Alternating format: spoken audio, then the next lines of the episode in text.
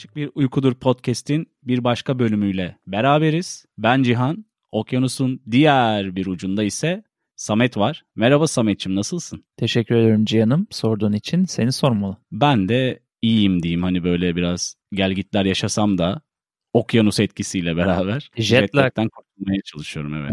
Ha, Jetlag gelgitleri diyorsun. Ya kaçabiliyorsun ama saklanamıyorsun. Evet bir şekilde seni bulup o uyku şeyine eksenine bir şekilde sokuyor seni maalesef. Böyle vakitsiz, anlamsız uykular şeklinde. Ya bir de hani ayarlamaya çalışsan da bir şekilde seni bir yerden yakalıyor. İdare ediyorum o zaman sorunun cevabı olarak onu söyleyeyim. Tamam peki o zaman. Hoş geldin tekrar podcast'in. Okyanusun diğer tarafına. Aynen okyanusun diğer tarafına İstanbul eksenine hoş geldin tekrar. Hoş bulduk Sametciğim. İstersen dinleyenlerle bu güzel bölümümüzün konusunu paylaşalım. Güzel bir bölüm Senin- olacak. Klasik. Senin sevdiğin şekilde bodoslama gireyim hatta. Gir bakalım. Bugün dinleyicilerle ve seninle beraber detaylıca konuşacağımız metropol yalnızlığı olacak. Metropol yalnızlığı. Bu son dönemde iyice hani ayyuka çıkan ve benim artık gözlemleyebildiğim ki senin de bence gözlemleyebildiğin ve çoğu insanın da bence muzdarip olduğu bir durum metropol yalnızlığı. Hı hı. Onu ele alacağız. Bakalım nasıl bir bölüm olacak. Şimdi metropol yalnızlığı dediğin zaman ama neyi kastediyorsun? İstersen biraz böyle aklındaki tanımla başlayalım. Yani dolayısıyla burada böyle bir zıtlık bu zıtlığa vurgu var. Hani metropol dediğin belli bir kalabalığın dar bir alanda e, barındığı bir yer ama yalnızlık da herkesin bildiği üzere tekillik bir durum. İstersen biraz anlat bu metropol yalnızlığından kastımız ne? Yani biraz aslında hani beyaz yaka temelli benim aklımda olan şey. Çünkü bakınca ne kadar çevrendeki insan sayısı hani fazla olsa da yine olay şeye geliyor. Hani nicelik mi nitelik mi durumuna geliyor. O yüzden hani benim düşünceme göre ve bakış açıma göre hani bu metropol yalnızlığının tanımı insan sayısına bağlı değil çevrende bulunan. Ben öyle düşünüyorum. Hı hı. Hatta e, meşhur anneannemizin, babaannemizin kullandığı nerede çokluk orada. Yok şaka bir. Ramazanlar? Nerede o eski bayramlar?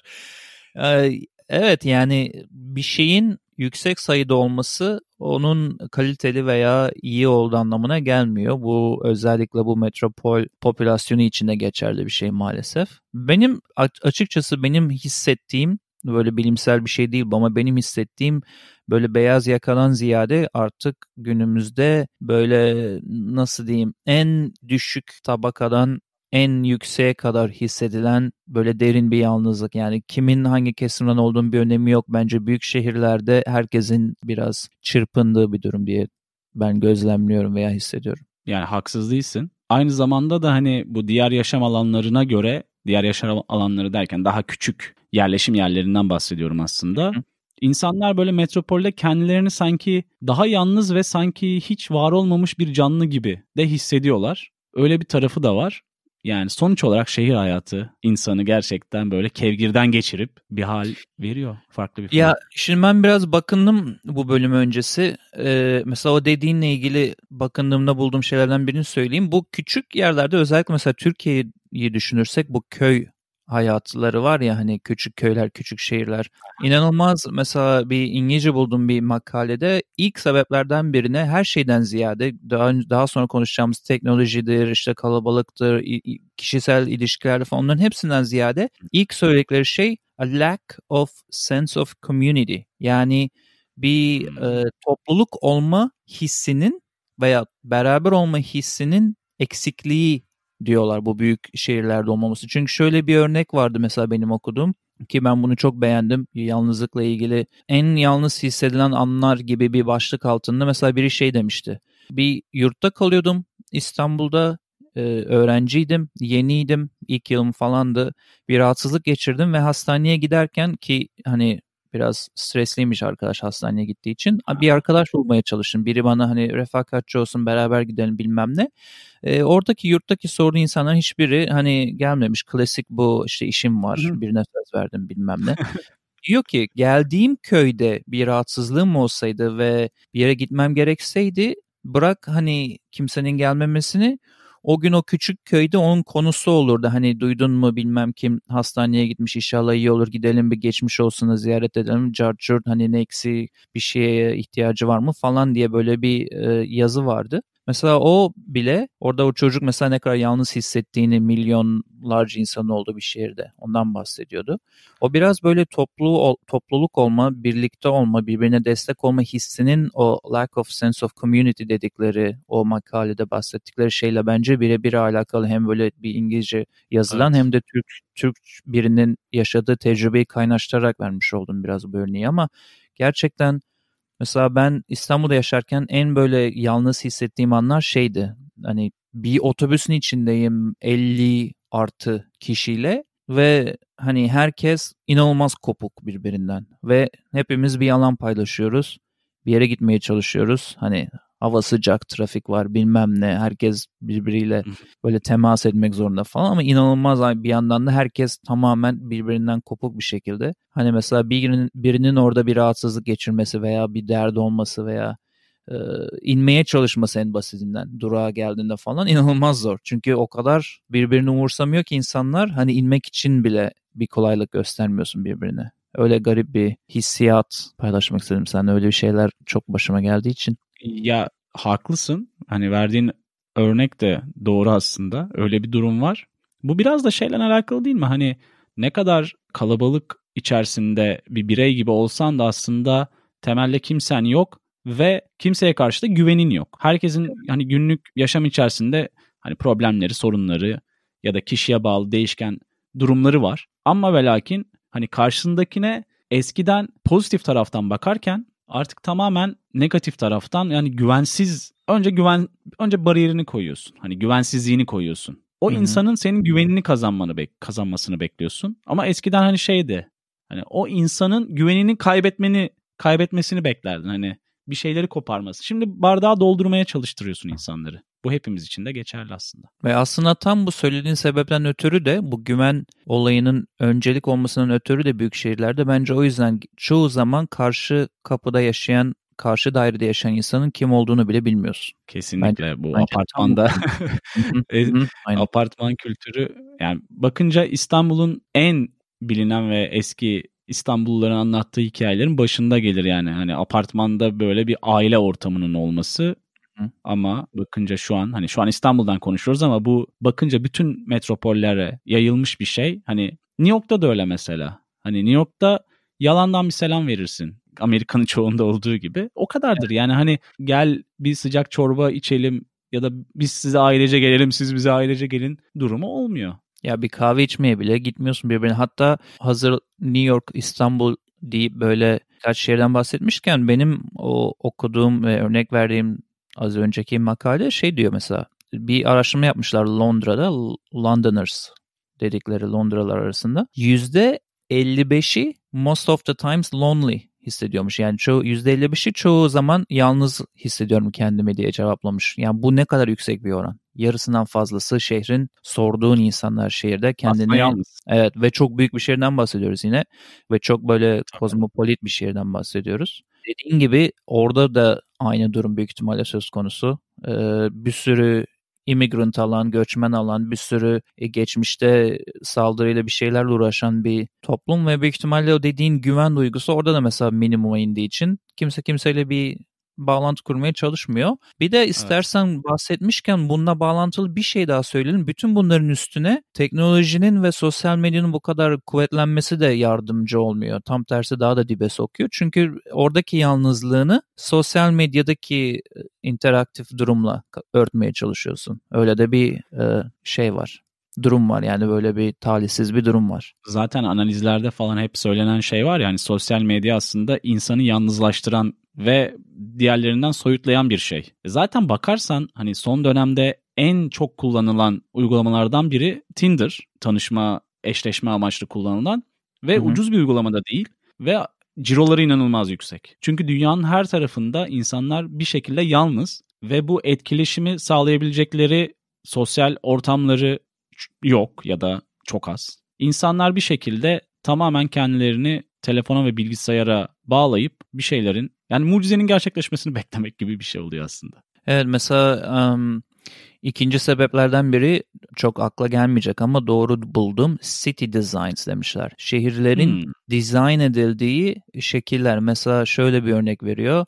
E, diyelim senin ar- işte arkadaşın var, okulda arkadaşın var, yakın işte ar- familya, e, aile arkadaşların falan filan var değil mi? Nasıl bunun kırıp dışına çıkabilirsin? Hiç tanımadığın, hiç ortak bir şeyin olmadığı biriyle nasıl tanışabilirsin mesela? Bu City Designs denen şey aslında onu tamamen engelleyen bir durum. Çünkü şöyle diyor mesela, bütün bu insan rastgele insanlarla tanışıp belki çok kuvvetli bir arkadaşlık kurma ihtimalinin olduğu bütün alanlarda artık öyle bir şey yapma lüksüne sahip değilsin. Bunun sebebi de öyle bir dizayn var ki diyor yüksek geliri olup da e, az çalışan insanların gidip de e, buluşabildiği yerler giderek artıyor. Dolayısıyla e, unaffordable durumda olan böyle geliri düşük dışarı çıkmayı aslında çok e, başaramayan finansal sebeplerden dolayı ve çıksa bile ucuza kaçacak şeyler yapmak. Mesela filme işte bilmem kaç TL verir filme gidip filmi izleyip eve gidebilirsin. Gayet hani orta gelirli birinin Doğru. tek başına yapabileceği bir şey ama bir mesela lüks bir yerdeki tamamen insan birbiriyle tanışıp sosyalleşmek için yapılmış bir partiye gitmen biraz daha düşük ihtimal olacak. Oradaki yemek ve giriş ücreti ve işte bla bla bla bir sürü e, expenses'dan dolayı. E, böyle aslında city'ler de biraz insan, büyük şehirlerde biraz insanları kendi içinde kalmaya itiyor. Mesela şöyle bir örnek aklıma geldi. Bir Netflix üyeliği almak herhalde her hafta düzenli olarak 2-3 kere dışarı çıkmaktan çok daha ucuz. Değil mi? Oturup onu aç, izle. E işte böyle bir durum da var. Yani City Designs dediğimiz durum da ona çok yardımcı olmuyor. Çünkü şehirlerin pahalılığı bu büyük şehirlerin özellikle pahalı. Yani sen geldin evet. gördün mesela bende. San Francisco'yu bir hayal etsene. San Francisco'nun San Francisco pahalılığı saçma. Evet. Saçma bir seviyede evet. Yani saçma. öyle bir yerde sosyalleşip arkadaş edinmek ve o arkadaşınla bağlantıda kalıp düzenli olarak bir şeyler yapabilme, bir aktiviteye katılmak inanılmaz bir pahalılık gerektiriyor yani. Ya bir de bir... bir de şey var ya hani sonuçta bu bahsettiğin şey bir yatırım da oluyor. Sen arkadaş bulmak için ya da bir çevre oluşturmak için bir maliyetin altına giriyorsun. Hı hı. Ve bu maliyet bahsettiğin şehirde ya da benzer şehirlerde bu İstanbul için de geçerli aslında. Çok düşük değil ve sonucunda şey de yok. Hani başarıya ulaşma garantin de yok. Ki çoğunlukla başarı oranı düşük biliyorsun. Hani belli bir yaştan sonra edinilen arkadaşlıklar ya da oluşturulan çevreler öncekilerden tamamen bağımsız ve farklı olduğu için aynı hissiyatı insanda yaratmıyor. Bu işin gerçeği. O yüzden dolayı düşük başarı ihtimali olan bir projeye sen bayağı bir yatırım yapıyorsun ve yani du- dua ediyorsun gibi bir şey bir durum var. Aynen bu arada şeyi de ben belirteyim kendi adıma. Şimdi yalnızlığı burada olumsuz anlamdaki e, zorunlu yüzleştiğimiz yalnızlıktan biz bahsediyoruz. Yani çünkü yeah. kendin tercih ettiğin ve kontrollü yalnızlık diyebilirim buna ben. Kendin tercih Hı-hı. ettiğin ve belli aralıklarla içine kaçtığın yalnızlık bence çok sağlıklı. Yani o gerekiyor. Onu ben, ben de yapıyorum. Seviyorum. en sevdiğim kısmı, kısmı söyledin. Aynen. Ama bir de yalnız olmak istemediğinde zorunlu içinde olduğun yalnızlık var. Biz bu bölümünü biraz da ona e, konsantre evet. oluyoruz. Evet. E, onunla ilgili Mesela şöyle bir araştırmanın şeyler, sonuçlarını seninle paylaşayım. Yalnızlığın bu bahsettiğim zorunlu yalnızlığın ikiye ayırırsak zorunlu yalnızlık ve kontrollü yalnızlık diye. Zorunlu yalnızlığın aslında fiziksel olarak da senin kalbine e, çok daha fazla zararı olduğu kalp krizlerine daha fazla yeltendiğini ve hatta daha erken e, ölümleri uzun vadede yaşamında yol açtığı söyleniyor. Yani çünkü ve bunu okuduğumda da çok mantıklı geldi. Beslenme. Sağlıksız besleneceksin, daha az aktif olacaksın, daha az e, motive olacaksın. E, biliyorsun çoğu hastalıkta veya hatta sağlıkta insanın e, mental sağlıklığı direkt birebir etki ettiği için hani yalnız ve üzgünsen zorunlu yalnızlıktan evet. bahsediyorum yine bu senin uzun vadede fiziksel e, sağlığına da etki ediyor diye bulmuş bu araştırmacılar ve bana da çok mantıklı geldi bu. E yani ben de katılıyorum. Bayağı güzel doneler paylaşmaya devam ediyorsun. Teşekkür ederim. Ya Türkiye'de mesela benim gözlemlediğim rica ediyorum. Benim gözlemlediğim şöyle bir şey de var. Şimdi bir kurumsal hayat hastalığı var toplum Hı-hı. içerisinde ve daha çok bu işte yeni jenerasyonun kaçmaya da çalıştığı zaman zaman bu son dönemdeki jenerasyonun ama böyle fan gibi olan insanlar var. Bu her şeyden önce iş geliyor. Çünkü hani toplum içerisindeki o title, statü dediğimiz şeyi oradan elde edip hayatını öyle ferah içerisinde sürdürme hayali var. Bunun dezavantajı şu bence. Tamamen hani herkesi ve her şeyi öncelik olarak bir kenara atıyorsun. Sadece iş oluyor ve doğal olarak sen yalnızlaşıyorsun. Bu yalnızlık çıkmazı içerisinde senin biraz önce bahsettiğin hani zorunlu ya da tercihli olan bu tercihli yalnızlık gibi duruyor fakat zaman içerisinde e, zorunlu kısma geçiyor. Yani mecbur kalıyor çünkü çevrende kimse yok. Aslında gün içerisinde bir sürü insanla iletişim halindesin. Her şey biraz daha hayali oluyor çünkü o arkadaşlıklar saat 5 olunca ortadan kalkan bir arkadaşlık oluyor. Öyle bir tarafı da var. Özellikle bu metropol dediğimiz yerlerde kurumsal yapılar daha aktif olduğu için bu benim İstanbul'da gördüğüm format. İşte bunun tabii ki bir San Francisco, Kaliforniya tarafı var. Böyle bir şey de var. Done de var. Benim dikkatimi çeken. Ve o insanların şöyle bir motivasyonu var sadece. İşte bir de İstanbul tarafında daha yoğun çalışıyorsun. Hadi Amerika tarafında e, hafta sonu ve diğer bayramlar çok net ama işte ne bileyim cumartesi de çalışabiliyor ya da mesaisi yoğun olabiliyor. O insanın tek hayali şey oluyor. İzin alabileceği yani ekip içerisinde uygun olabilecek tarihte hı hı. bir yaz tatili. İki haftalık ee, bir yani, tatil için iki 50 hafta, hafta. Evet ama şey de var iki hafta alabilecek misin acaba? Hani evet, evet. o yüzden dolayı bu beyaz yaka tarafında da yalnızlığın metropol yalnızlığı aslında bakınca bir etmeni de bence iş. Ya o şimdi o her yerde öyle tabii ki ama çok çok şanslı olan insanlar için San Francisco'da bu çok büyük şirketler bunun farkında olduğu için biraz buna yönelik girişimlerde bulunuyor ama bu elin bir elin parmağı kadar yani mesela Google'da ben şöyle bir şey okumuştum ge- geçmişte. Onların ofisinde ofisteki bu beyaz yaka ofis ve e, mesai biter bu çocuk kaçar mantalitesini yenebilmek için Onlar mesela şey yaptılar. E, öyle bir Google merkezi var ki ofisin içinde basket sahası var, oyun odası var, e, video oyun bilmem nesi var.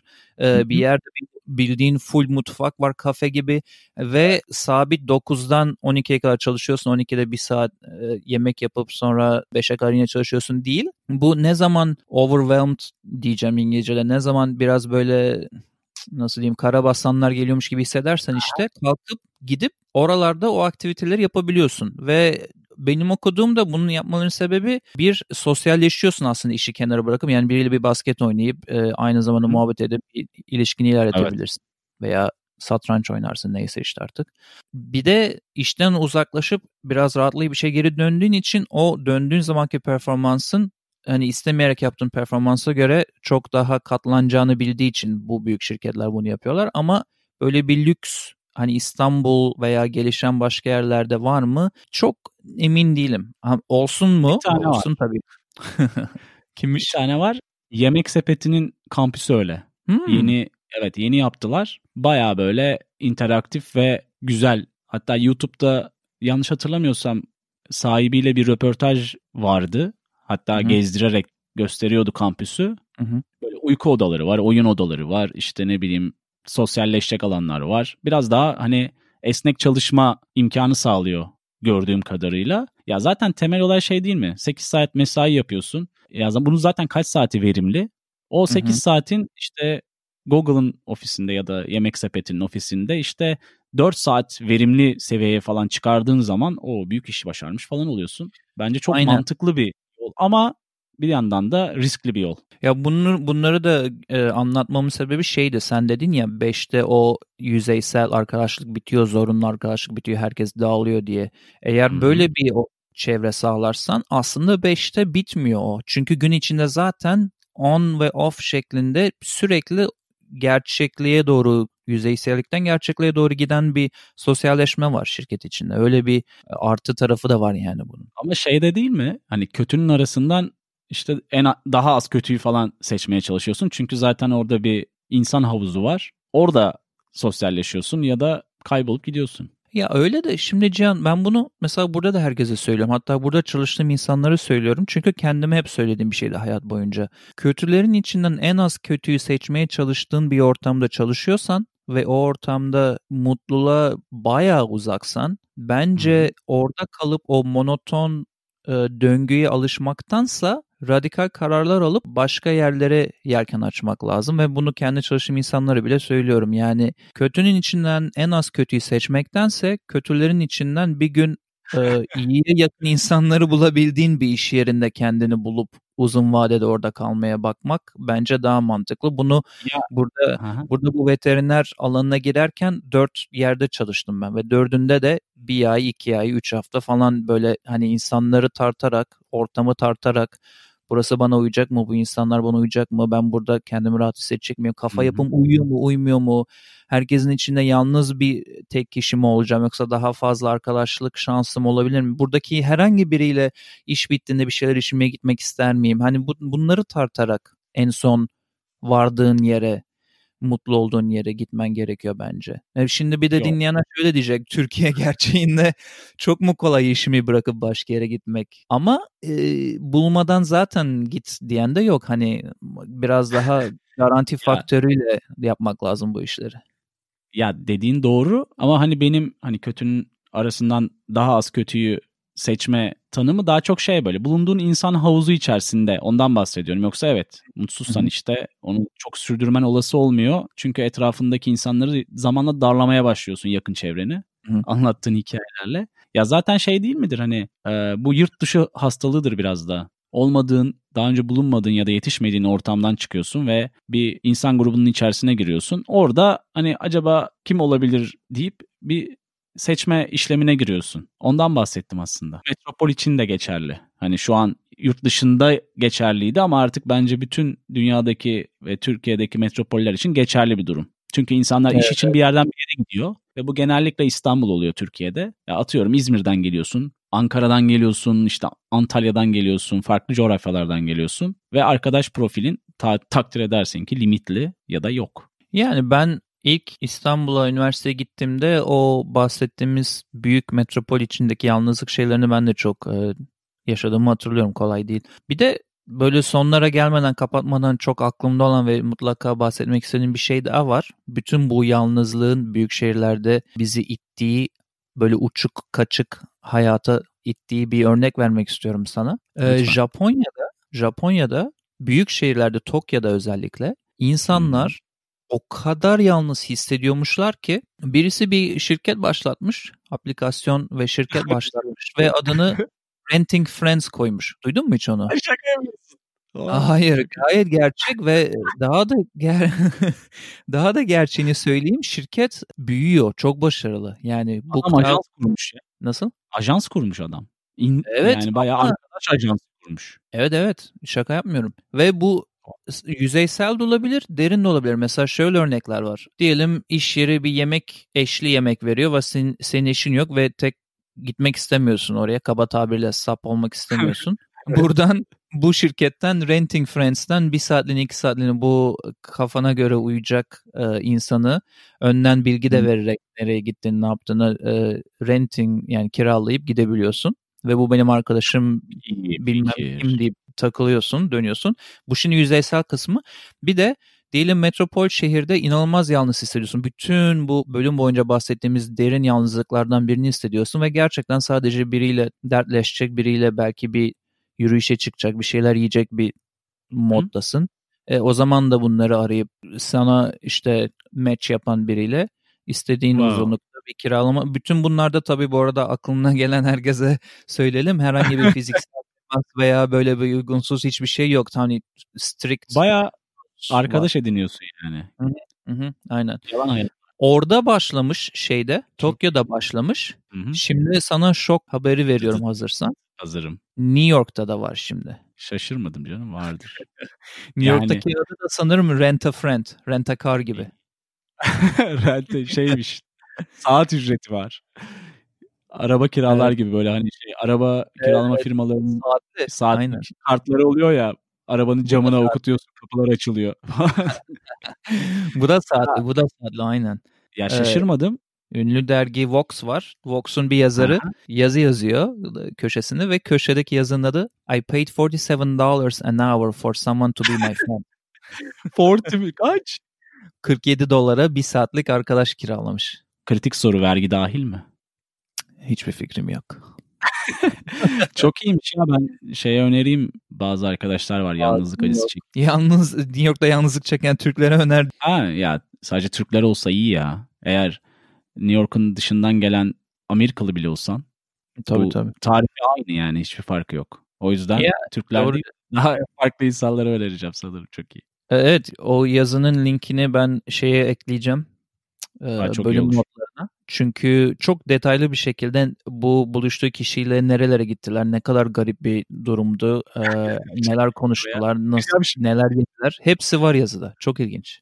Süpermiş. Yani şey olarak hani düşün yani durum bu noktaya geldi ve insanlar bu problem üzerinden şirket Para kurup para kazanabilir Aynen hale. Ve biz de kazanabilir haldeyiz aslında. O ajans gibi olan yere üye olup. şu an şu an beynim açıldı. Ee, şu an evet ileride bir e, iş potansiyeli doğdu senin için. Ee, biz de buradan bu arada yeni başladığımız bir servisi istersen duyuralım. Ee, Tabii ki. Şu an podcast'i dinleyip de yalnızlık hisseden herhangi biriniz varsa e, belli bir ücret karşılığında podcast'imize konuk olup Peki şey var mı? 2 saat alana 1 saat bedava. Tabii 2 saat alına 1 saat bedava Promosyon. podcast'imizi e, takip ederseniz biraz da indirim daha var hatta takip edip paylaşırsanız. Ya gayet bonkörsün. Senin gönlün böyle işte. Yok şaka bir yana e, gerçekten bu e, podcast'i dinleyip de yalnızken dinleyip de biraz daha böyle muhabbetlerine ortak oluyorsak insanların ne mutlu bize. Yani biz zaten her şeyi İnsanların kalbine dokunabiliyorsak diyorsun. Aynen zaten her şeyi biliyorsun cebimizden karşılıyoruz öyle bir e, kar. Biliyorsun yani hani zaten podcast dinleyen insanlar genelde yalnız oluyorlar. O an yalnız oluyorlar en azından. Evet Hayat iki kişi bir podcast dinlemek çok zor oluyor ya. Gel bir podcast dinleyelim olmuyor tabii ki yani. Bu akşam da oturalım da Netflix yerine bir podcast dinlemeyelim mi? Yani o Ya- biraz kişisel bir durum podcast dinlemek. Verdiğin son örnek inanılmaz kafa açıcıydı. Bugünün altın madalyasını bana mı veriyoruz? Hep Örnekler. sende zaten. Senden almıyorum ben onu. Arada okyanus var sonuçta biliyorsun. PTT ve Okyanus aynen. O zaman istersen e, yavaştan bu, bu bu tarafı kapatıp ne öneriyoruz'a geçelim. Çünkü orada bu senin beğendiğin örnekle ilgili çok e, önemli bir e, bilgi paylaşacağım. Ya yine beklentiyi yükselttin. Hadi geçelim.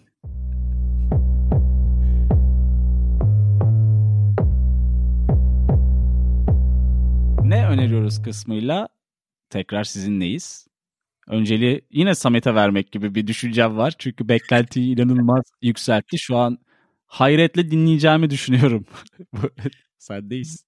Bence hayretle dinleyeceksin çünkü hatta izleyeceksin diyeyim e, dinledikten sonra Oo. bölümden sonra.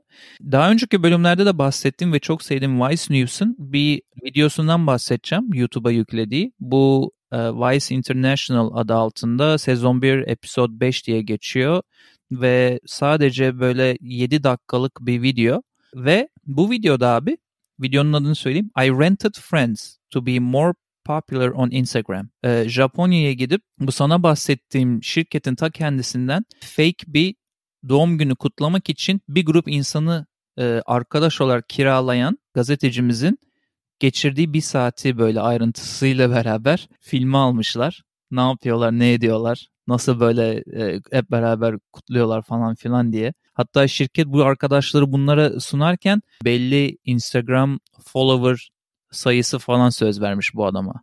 Daha fazla arkadaşları olacak Instagram'da falan diye. Ee, böyle ilginç bir video var onu paylaşmak istedim. Bu sefer Bayağı. bir YouTube videosu olarak. Bayağı ilginçmiş ya YouTube videosu olarak. Evet çok ben izlerken çok keyif aldım. İnanılmaz garip bir video. Gerçekten böyle fü- fütüristik bir video yani. Hı hı. Bir de bu bugünkü konuya inanılmaz uyduğunu düşündüğüm hatta bütün albümün konsept olarak bu bölüme yalnızlığa uyduğunu düşündüğüm ve benim tüm zamanların en favori albümlerinden biri olan Kargo'nun 98 yılında çıkardığı Yalnızlık Mevsimi albümünü önermek istedim. Ee, spesifik olarak listemize eklemek için de Azizlerin Yalnızlığı ve Azizlerin Yalnızlığına Geri Dönüş adlı giriş ve çıkış intro ve outrolarını önermek istiyorum listeye eklemek için. Yani bir de beni aldın Hı. götürdün burada. Abi gerçekten bu vesileyle bu bölüm vesilesiyle albüme de geri döndüm zaten. Böyle sürekli geri döndüğüm bir albümdür birkaç yıl içinde. Aha. Kapatırken ama onların bir şarkısında albüm içinde söylediği ve benim çok sevdiğim bir cümleyle kapatacağım kendi köşemi. Şöyle diyor şarkılarından birinde. Yalnız kalmaktan değil, yalnız olmaktan kork sen. Kesinlikle şu an kulaklarımda çınlıyor. Öyle Vallahi... bir köşeden sana topu atıyorum canım. Nostaljik. Teşekkür ediyorum önerilerin için. Benim bir YouTube mini belgesel önerim. Bir de iki şarkı olacak. Bir tanesi şey 140 Junos'u bilirsin. Hı hı, Onun, çok severim. Aynen. Onda şey var İstanbul'un Bedeli diye bir bölüm var. Hı hı. Beyaz Yakalı adı altında. Hatta bölüm bir sanıyorum oydu. Onu tavsiye ederim böyle izlemek için İstanbul'un bedelini görebilmek için insanlardaki yıpranma payını. Hı hı. O güzel bir bölüm. Bir süre oldu bu arada yeni bir bölüm değil. Şarkılara geçersem ise Pentagram'dan Geçmişin Yükü hmm. yakışacaktır senin kargonun arkasına. Diğer ise Pearl Jam'den I Am Mine. Bu da cuk diye oturur diye düşünüyorum. Onu ben bilmiyorum. Buradan affına sığınarak Pearl Jam hayranlarının. Ona bir bakmam lazım. Benim önerilerim de şimdilik bunlar Samet'ciğim. Sağ ol Cihan'ım. Bir de kapatırken şimdi söyleyelim. Sen bu bölümün fikri biliyorsun senden çıktı ama sanırım bir New York'ta kaldığın zaman oradaki bir arkadaşın gerçi filmmaker mı bilmiyorum bayağı profesyonel duruyordu video. Hayır. Sana gösterdiği bir videodan geldi değil mi bu fikir? Ya kendi yaptığı videoda aslında. Hmm. New York'un yalnızlığı üzerinden aa şeklinde canlandı kafamda. Sonuçta insanlar biliyorsun 30 yaşına yaklaştığında ve onu geçtikten sonra bir yalnız mı öleceğim psikolojisine giriyorlar. Bunu da o yabancı arkadaşta gördük ve aa evet. dedim sana olmalı Hı. falan. o zaman kapatırken şunu söyleyelim herkese birazcık olsun yalnızlığınıza ortak olduysak bu bölüm ve bu bölüme kadar olan her bölümde ne mutlu bize. E, ileriki bölümlerde de yalnızlığınızı bizimle paylaşmanız dileğiyle. Hoşçakalın. Hoşçakalın.